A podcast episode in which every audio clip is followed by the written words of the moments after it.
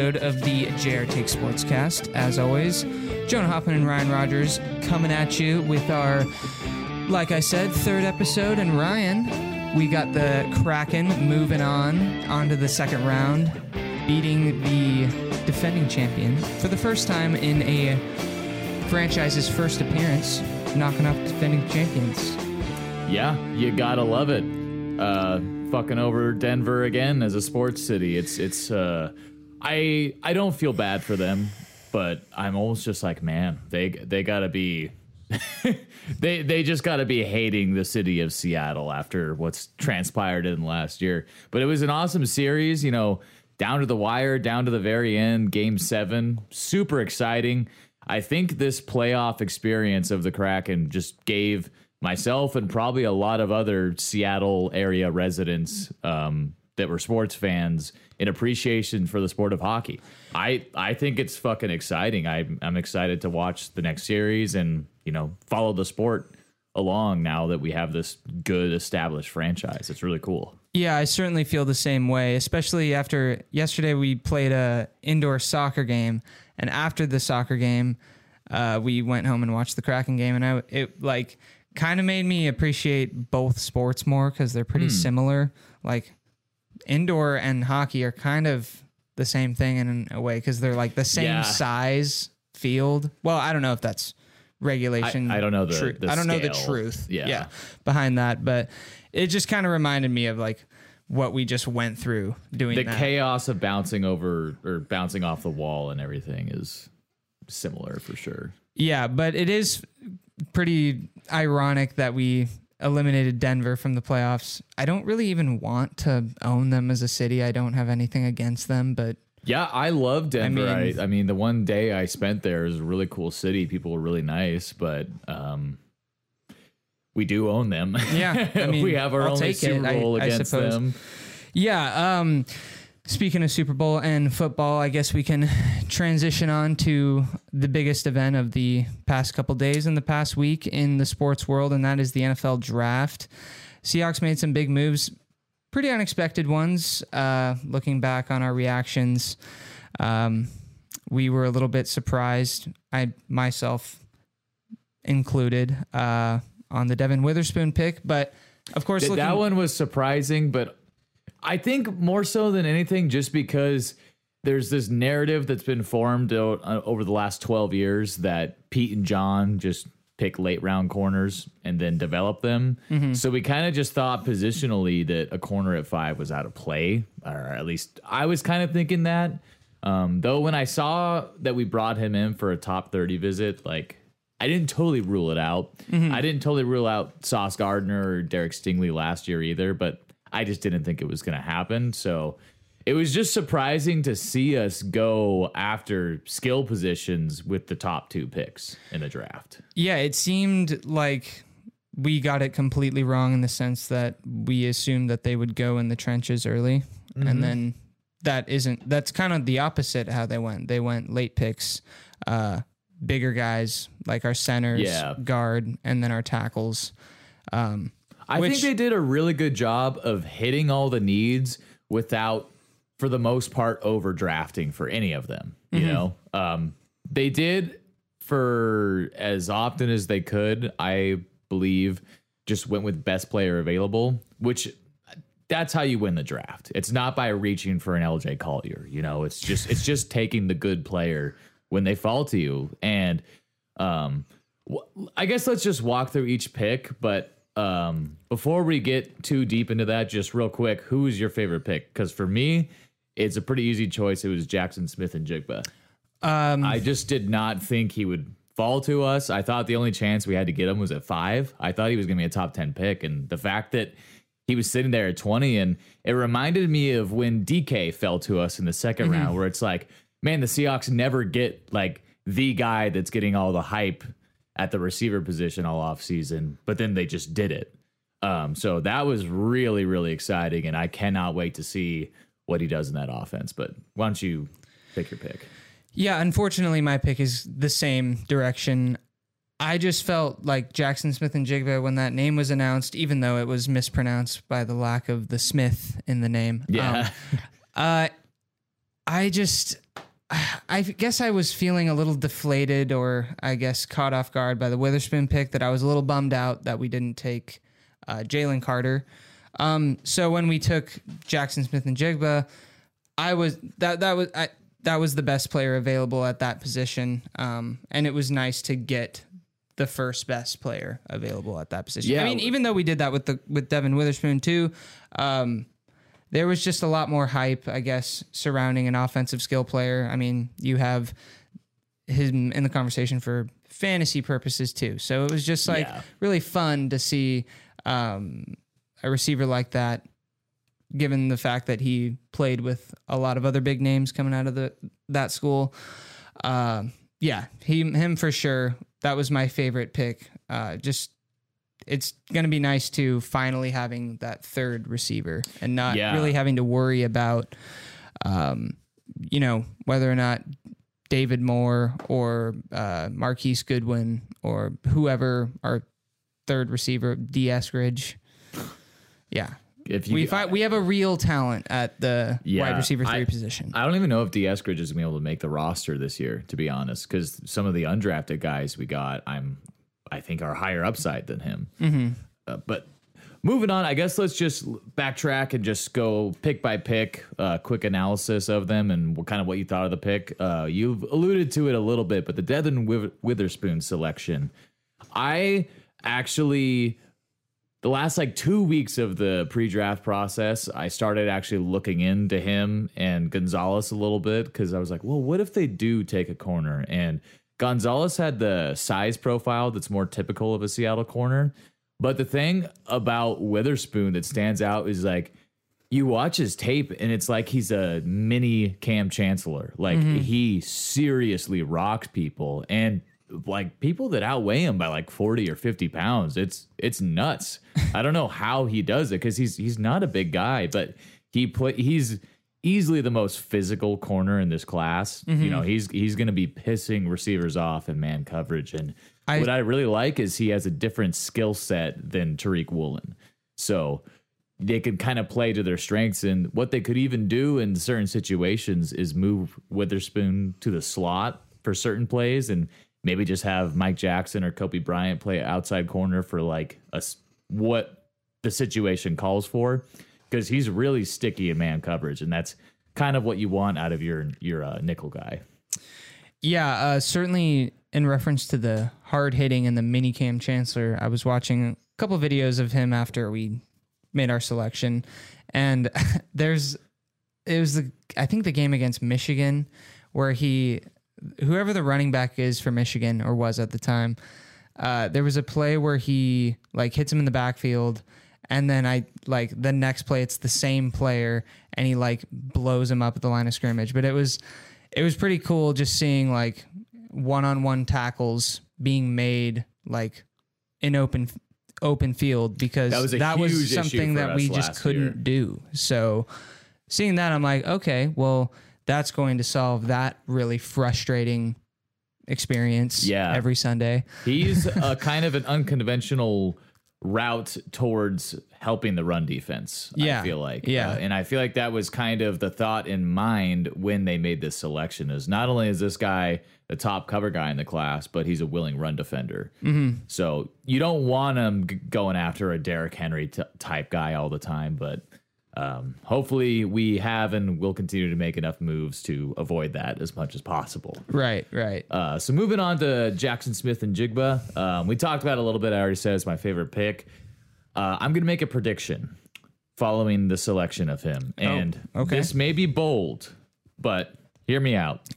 I think health permitting, including the quarterback room and the receiver room and the offensive line, like if we have decent health, minimal injuries this year. I think in this offense, Geno could possibly throw for 5,000 yards this year.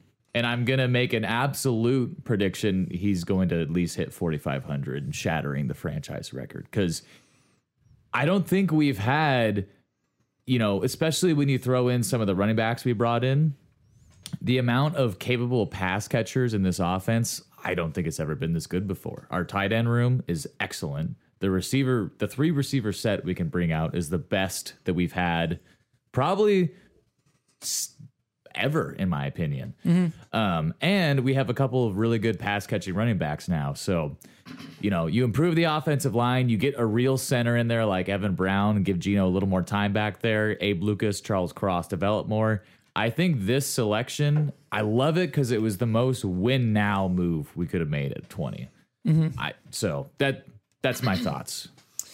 Yeah, I, like I said earlier, the selection of Smith-Njigba answers so many needs we have on offense, and pretty much puts to bed any questions of, of, of you know, that third receiver coming in in the offseason and taking a chance on a 30 something year old guy that didn't pan out and let's see if he can work well with Pete Carroll. Let's see if he can bring the best out of X player and we've just seen that story not pan out so many times. So it's nice to see uh, a talented, promising player with a high ceiling and a high floor uh, come in and really, really work off the coattails of DK and Lockett. I think he's going to obviously shine because DK, when he's, you know, having his battles, his mental trash talking extravaganza, whatever he's doing,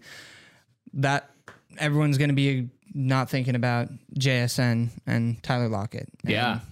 And then if they do, then that frees up DK. exactly. And the the number one thing over and over again is he he gets open. So That's- you know, so on that note, it's really funny. I had not thought of this until like a couple days ago, but someone said that JSN reminds them of a like giant Doug Baldwin, and I never thought about it. But then when I watched his release and how shifty he is, he's a bigger guy than Doug Baldwin, about mm-hmm. like 15, 20 pounds heavier, a couple inches taller. But he reminds me so much of him the way he runs routes. And, you know, I think Doug Baldwin is one of the best receivers in franchise history. Super underrated guy. If he played in a more volume, high volume offense, he would have had several more thousand yard seasons easily.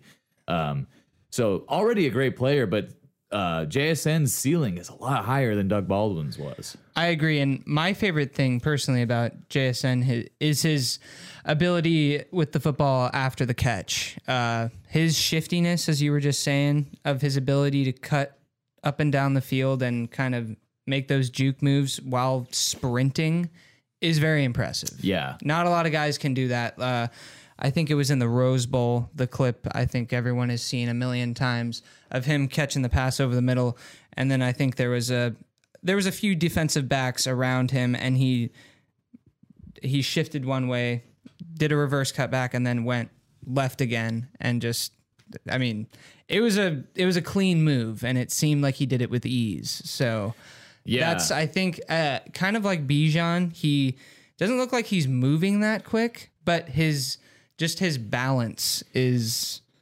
the best I've seen from a receiver in this class, and probably for a while. Yeah, you I've know, seen. it's it's really funny you say that because I was gonna bring up when I watch JSN, I oddly think of I think of a lot of things, but some players that just kind of have this uh, thing about them that he has that I see in Bijan and I see in Bryce Young is the game just feels like it's on easy mode when the ball's in their hands. Like you, it's it's really cool that you said Bryce or uh, Bijan because the way they both run, they don't look like they're trying that hard or moving that fast. Yet they're scoring eighty yard touchdowns. So you're like, okay, your eyes are just kind of like lying to you. It's an interesting thing, but yeah, you know, he doesn't have like burner top end three or four three five speed, but the thing that he has that shows up in the testing numbers um, that matches up with what you see on film is he had the fastest three cone drill of anybody at the combine. So his short area quickness is top tier, and that's what matters for getting fucking open. I mean, you look at a guy like Jalin Hyatt, super speedster, but and even a guy like DK, he had not a good three cone drill, but he gets open by just being bigger and stronger and faster than everybody. Yeah. Which is just different style of player, you know? yeah. But yeah, I love the pick. I can't say enough good things about it. Um, I, I round one was an A plus for me. I think Witherspoon you could give A, maybe A minus. Uh, Smith-Njigba is A plus you couldn't give it a higher grade, in my opinion. Agreed. Agreed. Uh, we'll go. We'll move on to the third overall pick. Um, kind of a similar reaction to the Devon Witherspoon pick. Maybe not as dramatic, uh, but I was a little bit um, like, "Huh, okay, Derick Hall." I don't really remember where I took him in in the draft. Maybe I took him going to KC. I, I guess we can pull pull it up in post production later, and I'll give a little thumbnail of who I took. Yeah. But um, yeah, Derick Hall, uh, we immediately watched uh, a highlight video of his on YouTube after the pick, and we were like, okay, he, he looks like he is scary. Yeah, I, I think this was a case, you know, initial reaction, I was just kind of like a little deflated. But the thing was, I think it's just because this is a guy that slipped through the cracks when I was doing research and analysis on the players coming Right. up through this class. I also was thinking if we were going to go edge, because I didn't see it as a huge need, it was just for Will Anderson or uh, Nolan Smith in round one. But yeah, you turn on uh, Derick Hall's tape, and it's really, really ex- exciting to watch. He plays with a ton of power, and he's got good size. He's got good speed. He's absolutely rocked up. So uh, I think the knock on him was he doesn't have a variety of pass rushing moves. But the thing is, we brought in a pass rush specialist in the offseason who's worked with a lot of guys who's who've done really well in the NFL. So I'm, I'm excited to see what he could do as a developmental guy. But the thing is, I think he might actually end up beating out uh, Boye for starting time this season. Um, I think Boye is even more of a developmental prospect. I think uh, Derick Hall coming What's out. Boye's timetable? Sorry to interrupt you, but like, did they have they ever said any how long what the ETA is on his NFL ready productivity? I, I feel like, he, like I just keep hearing, oh, he's raw this, he's raw that. That's why he's not doing anything. And it's just like, what does that mean in, in the long run? I saw people say like two, three years. I don't know. The thing and the thing with Boye Mafe is he was a 24 year old rookie, so he's going to be hitting his theoretical prime at like 27. Um, I can't remember how old Derick Hall is. I think he's 22, so a bit younger of a guy. Um, but I, I like Boye Mafe. I, I just think uh, Derick Hall and Uchenna from day one could be like in a really, really good, just disrupting combo. And then you rotate in Boye and Darrell Taylor, and you have a nice mix of uh, pass rushing abilities there. Yeah, yeah. Um, so do we want to just next pick Zach Charbonnet? Sure. Do you want to give your Yeah. take So on how that went down for you? I um I would have to give this if I were to grade the selections, I would probably give this pick here the lowest selection just based on the fact that I didn't think it was a great use of a second round pick considering that we just used a second round pick on Kenneth Walker last season. Um the thing is, though, what we did later on in the draft made this pick a lot better for me because we finally addressed the interior on both lines. And that's what really more so than anything, fantasy aside, uh, what pissed me off so much about this pick is we missed we had just missed out on Keanu Benton like three picks prior, which like was a gut punch. And then you have O'Cyrus Torrence, you have John Michael Schmitz. Uh, I think Tippmann was already gone at that point, but you had some top guys in the interior right there, ready to go. You don't take them; they immediately get taken afterwards, and then one of the other top nose tackle prospects prospects gets taken like five picks later. So I was just like, "What the fuck, man?" Yeah, I was really bummed when uh, those two names that you mentioned, Michael Schmitz and Torrence, both of those guys would have. I mo- I more so wanted uh, the guard, but uh, just because I mainly his player notes and what I had read about him, um, and of course his size was what I found most intriguing. But yeah, I was really surprised that they decided to go skill positions before trench positions. It just seems like the opposite way that Yeah. you would build.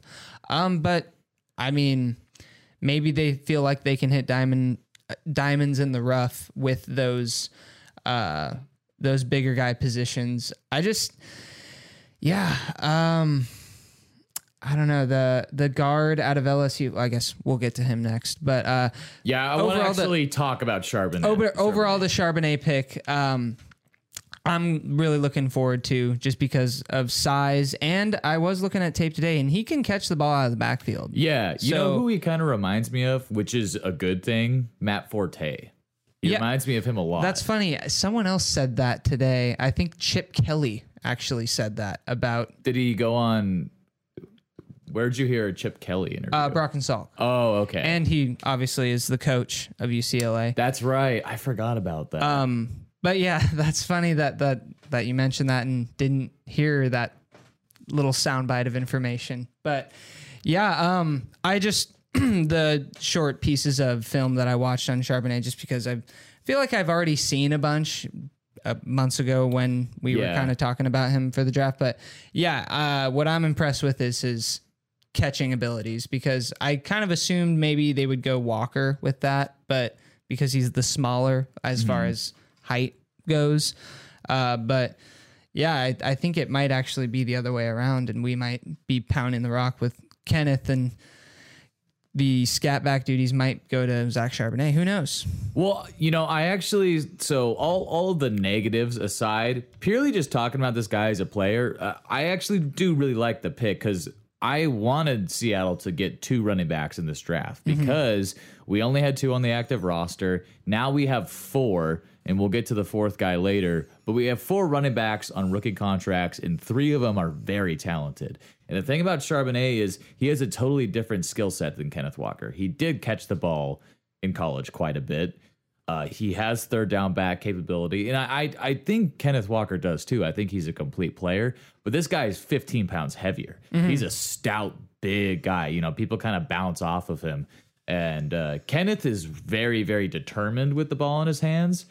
Uh, but he's more of a shifty, make you miss kind of guy, and uh, Charbonnet is just gonna bowl your ass over. and what I love about that is you can you know split them on series or, or series or just like you know rotate them so you're not overworking a guy and upping their injury risk potential. I can't really remember how many times we ran an offensive scheme where we had like Rashad Penny and him on the field. Did we ever run that too often? I can't really remember there anything wasn't that many Penny. games because, Because remember hurt Walker was hurt immediately. Oh, and yeah, then that's There was like two games where they played together, and they were both getting quite a few snaps.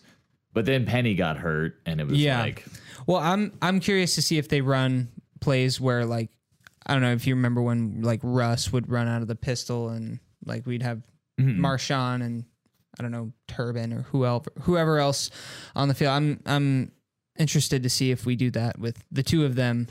Like I don't know, maybe Geno's out of the shotgun and they're both in the backfield with him. I mean, Waldron did some creative stuff with our backs last year as well. I mhm. mean, there was even some direct snaps to Kenneth Walker last year, and so Yeah, that's true. I forgot you could about run that. some weird ass wildcat thing where you have like Geno on the sideline and Charbonnet Walker in the backfield taking a direct snap and doing a read option. Like, Yeah. I don't love doing that stuff all the time, but like once every like two games, something like that. You know, We're usually really bad at it, I feel like. Like it always blows up in our face. it was really bad when DeeJay Dallas tried to throw a pass. That's that's Oh yeah, sure. against the Niners. But the thing, uh, so just the fact that we have really good depth at the running back position, and all of the guys are really good, like top tier athletes, it's awesome. Um, I feel really good about our odds to have at least one healthy fucking running back by January this year, which it's it's been a huge problem for like seven years in a row, running back health. So uh, yeah, Ken or Charbonnet pissed me off at the time, but mostly because of the picks we made later in the draft, which I think I think our day three was another home run. I would give day two a B. Um, maybe yeah, just a solid B because I, I think Derick Hall to me was like a solid player. Give that a pick. Maybe give the Charbonnet pick a B minus, but the trade we made with Denver, we only moved back 25 spots and we netted a third next year. Like that's a really good trade. Yeah. Uh, I, so I don't think I actually gave my draft grade for the first round. I would give it an A. Uh, probably like you said, A minus for Devon Witherspoon, and then A plus for S- Smith-Njigba, and then those kind of canceling each other out naturally. It just turns that into an A. And then uh, for round two, I would probably give a probably give a B minus. Uh, just like you said, um, there were guards that and Keanu Benton. We could have taken him at 37, uh, and then at 52 we could have taken either Torrence or Michael Schmitz. Again, these are my grades, so Yeah. I I could be wrong here, but that's who I would have taken if I I was Pete think Carroll. I think it's Schneider. fair to criticize what we did on day two for Yeah. sure. But I also we got two good players, mm-hmm. so I'm not mad. Um. Yeah. I, I'm. In fact, now that it's a done deal, I'm and I'm over it. Like I'm like, fuck yeah, these guys are gonna be sweet. Well, I'm also just really surprised that we went after Charbonnet because he was like definitely the third most talked about, like I didn't think frequent- he'd still be there. frequently honestly. heard name that I would just constantly keep hearing about as far as who the top talent, top five talented running backs were in this draft class, Hmm. and yeah, I just didn't expect us to prioritize talent at that position uh, in such a high spot in the draft. Yeah, I'm I'm with you there. Uh, but moving on to our next pick in round four. So this is when we did finally go after the big boys. And uh, first one, Anthony Bradford, uh, guard out of LSU. So this guy actually was a fucking awesome pick. Uh, I uh, looking back at it, he was projected to go even as high as round 2 two or three. Um, he's a huge man. I think he's in the 330s, and he tested really, really well at the combine. Like, um, I think he had like 29 reps of 225 or something like that. Um, but he he may not be a starter day one, but this guy is gonna push Phil Hennings for playing time, and at the very least, he's quality depth. That he's probably immediately right now the third best guard on our team at worst. And for a fourth round pick, that's that's solid. I mean, you can't complain about it. And it was a huge need. We had no depth there. You know, we're talking about moving Jake Curhan inside to play guard because we have such little depth. Well, I like I was saying earlier about the the guards that were left at uh, uh, around fifty two to thirty seven, uh, and and the centers that were all just all the interior offensive linemen. I was sort of thinking, like after we took Charbonnet, like maybe they know what they're doing in the sense like we don't need like superstars at these positions. Even though they did have Max Unger and he was a Pro Bowler, like I think like Brock said the other day, like they zig when others zag, or they vice versa, however he said it. Um, maybe they're just building the blueprint the way they want to do it, and I think taking that guard uh, out of LSU. To be honest, I didn't really know too much about the players after round three because we only did mocks of rounds one through three. Um, but again, I was kind of kind of relieved to see, like you were saying, day three was sort of a home run as far as needs being addressed, and I think taking the guard, it if it wasn't going to be a guard, a defensive tackle, or a center at this pick, I was going to be upset with the pick. Yeah, it was it was about time to riot because going into day three, I was like, dude, we don't have a nose tackle on the roster. We have like three guards total. Like, mm-hmm. come on, let's. And I still think they maybe need to get one more tackle. they um, do. I I think we should just re-sign Al Woods personally. I that's kind of what I'm wondering if they're going to do because I guess the only w- thing that would prevent that is him not wanting to come back. Um, or unless maybe they just aren't interested in what he had out or he put on the ta- on the field. But I, I don't, thought he was. I was don't awesome. see how they could think that because I he was one of our best defensive players last year, and he's. And I he's think so- the only thing is he's old. Yeah, he he's definitely the Red Bryant of this generation Seahawks, and you saw what happened to our our defense and our run game or our defensive run stopping abilities when he left. It kind of fell apart, even though we did make it back to the Super Bowl. Like losing him hurt. And Well, when you have a fucking 340 pound monster out there, it's like, yeah, that's going to make it a lot harder to run. yeah, Um, so I guess point being uh, to sum up, I didn't actually know that much on Anthony Bradford, but I'm just glad that we drafted a guard at that pick in general. I he's a name that I had seen come up here and there, but uh, it wasn't until after we made the pick that I kind of did more of a deep dive on him and watched some tape. And he's a road grader. I think he's going to be immediately a really good run blocker because he's just he's a big fucking guy. Um, but moving on to the next pick, other side of the ball.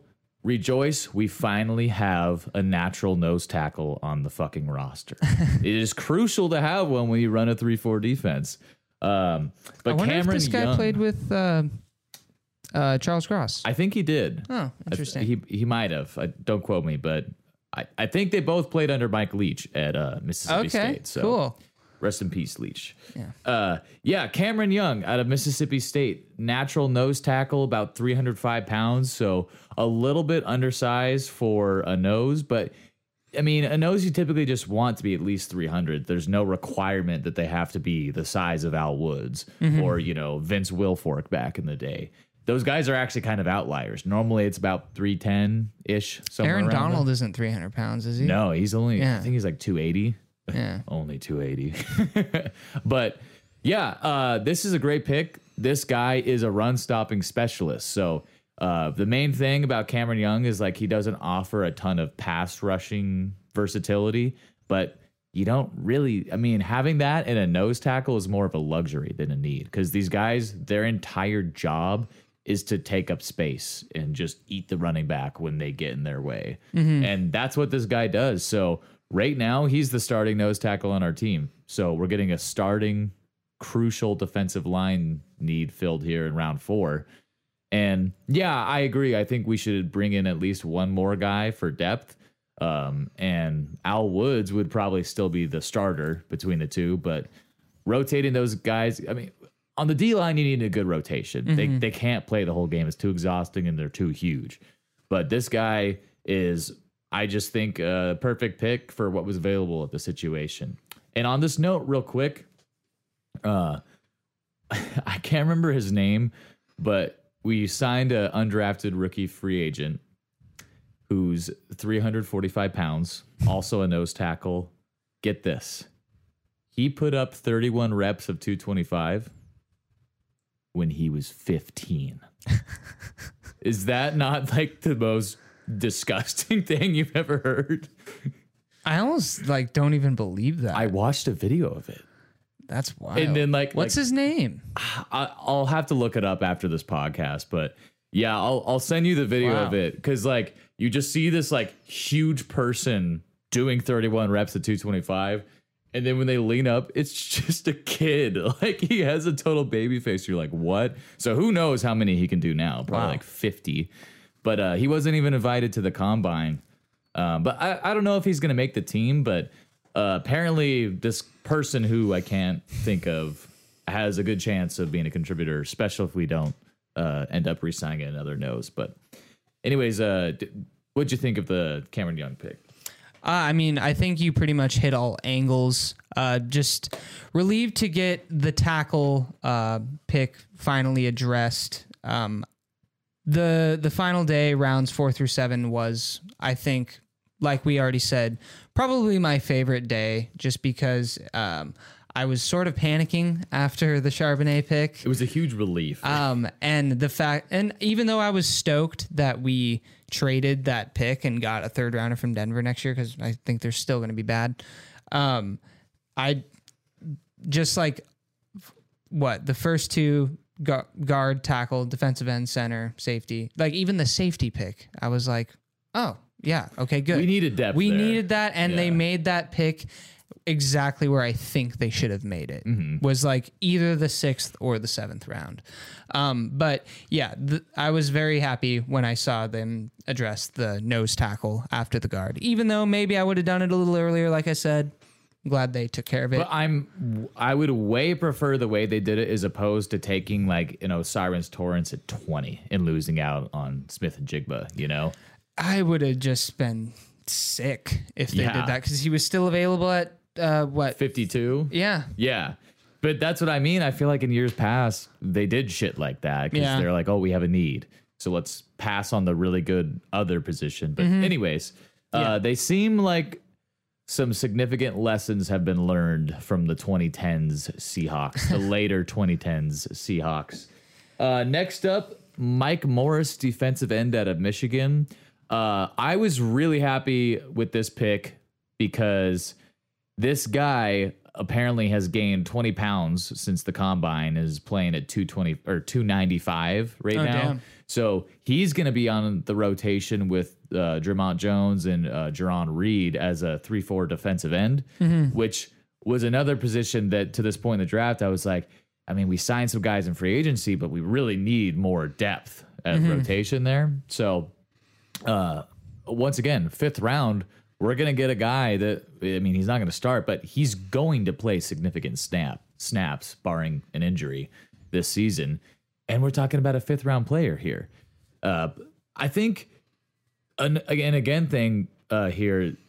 The main strength that I read about Mike Morris is that he's a good run defender. So I feel like the whole theme of this draft was let's improve our run game and let's get better at stopping the run, which is let's great because players that know how to tackle. yeah, that was the big strength on every defensive player we selected in this draft. That's one thing that I've noticed. Uh, like the theme of all the players is they really seem to know how to make that open field tackle. Yeah. It, which was like the most frustrating thing to watch last year. And there's a reason why a lot of those guys went bye bye.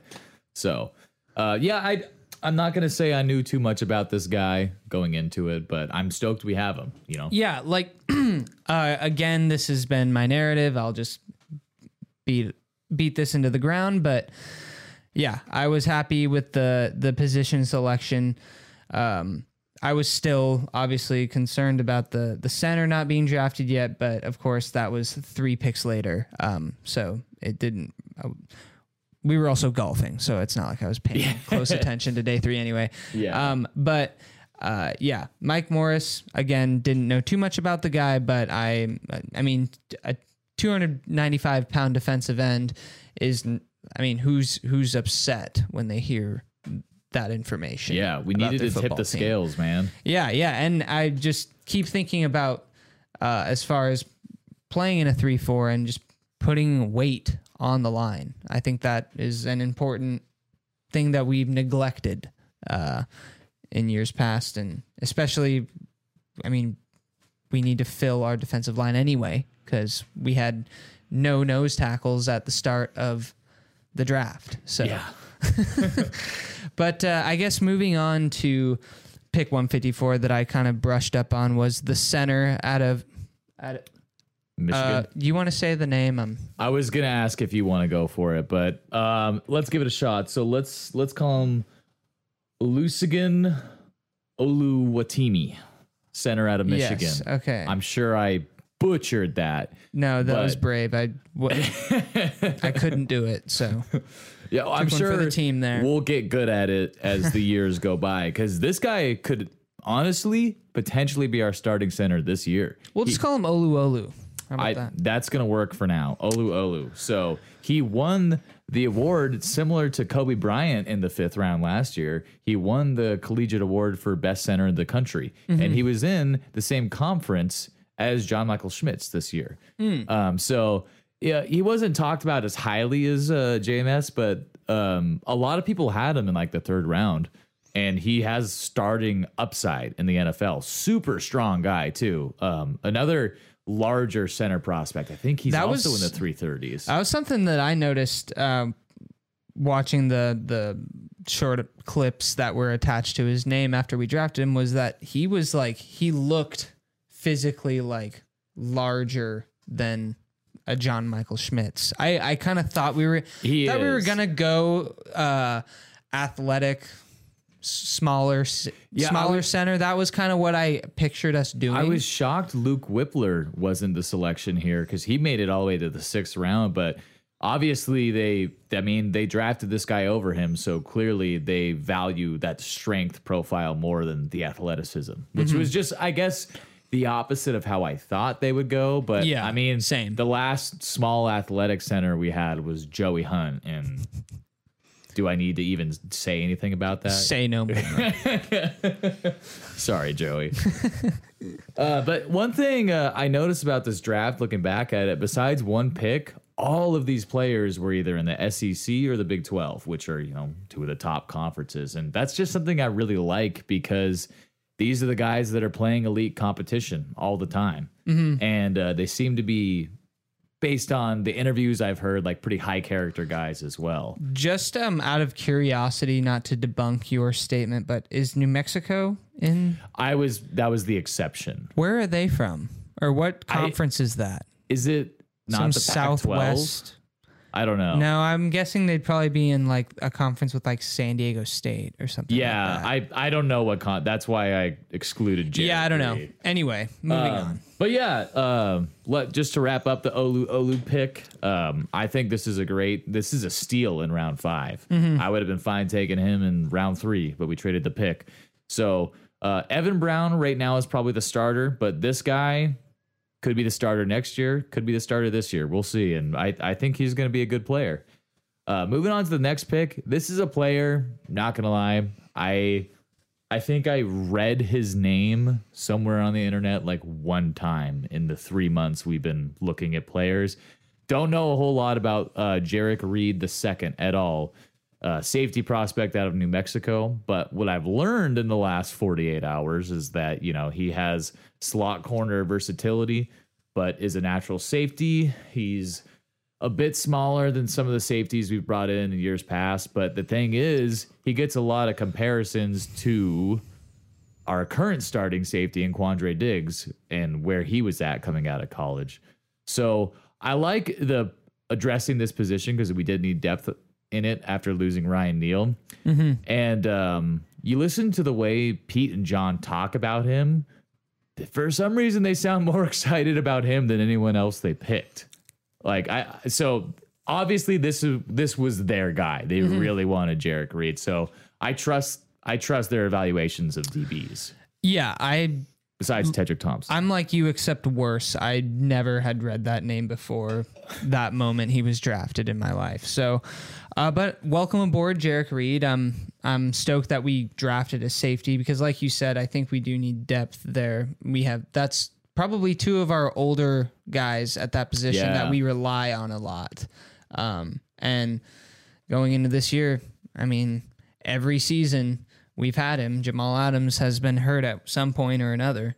So I think the, like I said earlier, they took the safety exactly where I wanted them to take him, either round six or seven.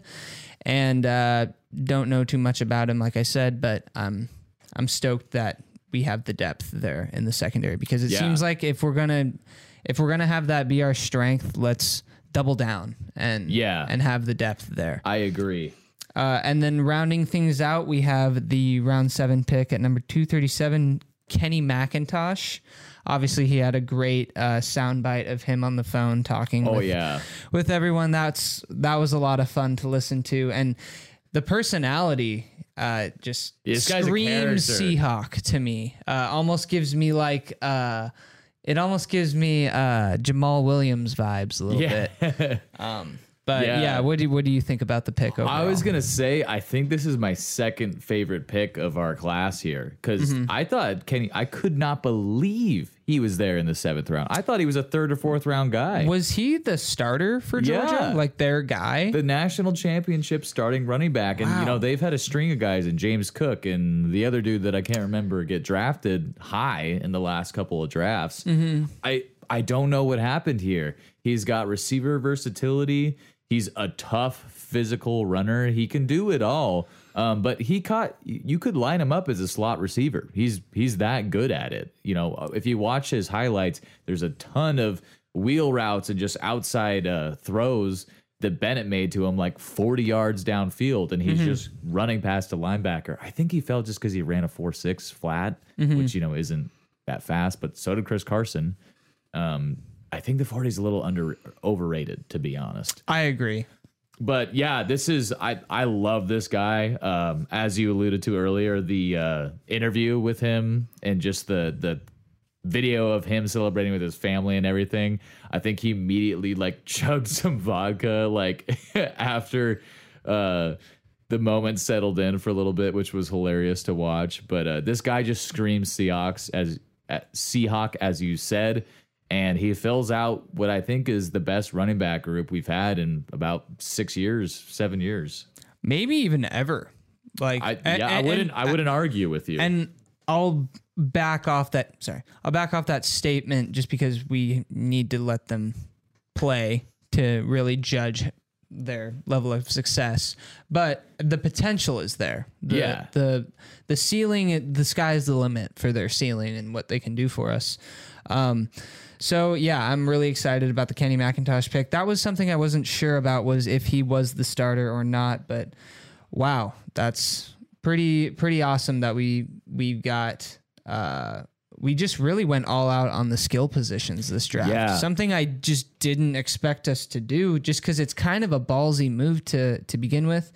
Um because you always want to protect those skill players. That's why you always think about when teams draft franchise quarterbacks, you want to draft the offensive lineman first. That's kind of how we went when before we drafted Russell uh, Wilson. That is, Yeah. we went after Russell Okung and and you know took care of you know, drafting Max Unger and whatnot. So I guess you could say though. So the interior of both lines normally you you can get good quality starters there in the later rounds, but like ta- offensive tackle and edge rushers, you got to draft them high most of the time, and that's what we've done in the last two drafts for the most part. yeah, Um, so I just real quickly pulled up the massive man. We I haven't got to go through all the undrafted rookies we signed, but it was Robert Cooper out of Florida State is the guy I'm talking about. And Okay. Just just look up that video I talked about of 15 year old Robert Cooper in 2017. we might we might put it in post production. Yeah, it, it's got to go in there. But yeah, I mean, I don't know if any of these guys in the undrafted pool are going to make the team, but we got a receiver out of Arkansas, I believe, who's pretty exciting. Jake Bobo is another receiver we signed out of uh, same same team as uh, Charbonnet, UCLA. I hope he makes the team. Becomes a superstar talent, and then Colby gets a Bobo jersey. yeah, that uh that would really put a smile on my face. I don't I mean honestly he's got a really long shot to make the roster, but uh yeah, never sleep on the UDFAs. It seems like at least one guy every year ends up making the team. I think last year it was a defensive end whose name is eluding Myles Adams. I think mm. he was our lone UDFA contributor, but Puna Puna was an undrafted rookie free agent. Mike Jackson wasn't. I think he was too. Okay, yeah. So yeah, I mean UDFA's will find a way to make contributions on the Seahawks because Pete Carroll believes in competition. You know, so we'll have to go through these guys at another time. But I just figured I'd bring up his name since we talked about him earlier, and it's freaky. Yeah, yeah, certainly a lot to look forward to with this team. Uh, we definitely are going to have to go to the training camp that starts in uh, late July, early August. We'll probably. I'm down to go to like the first one.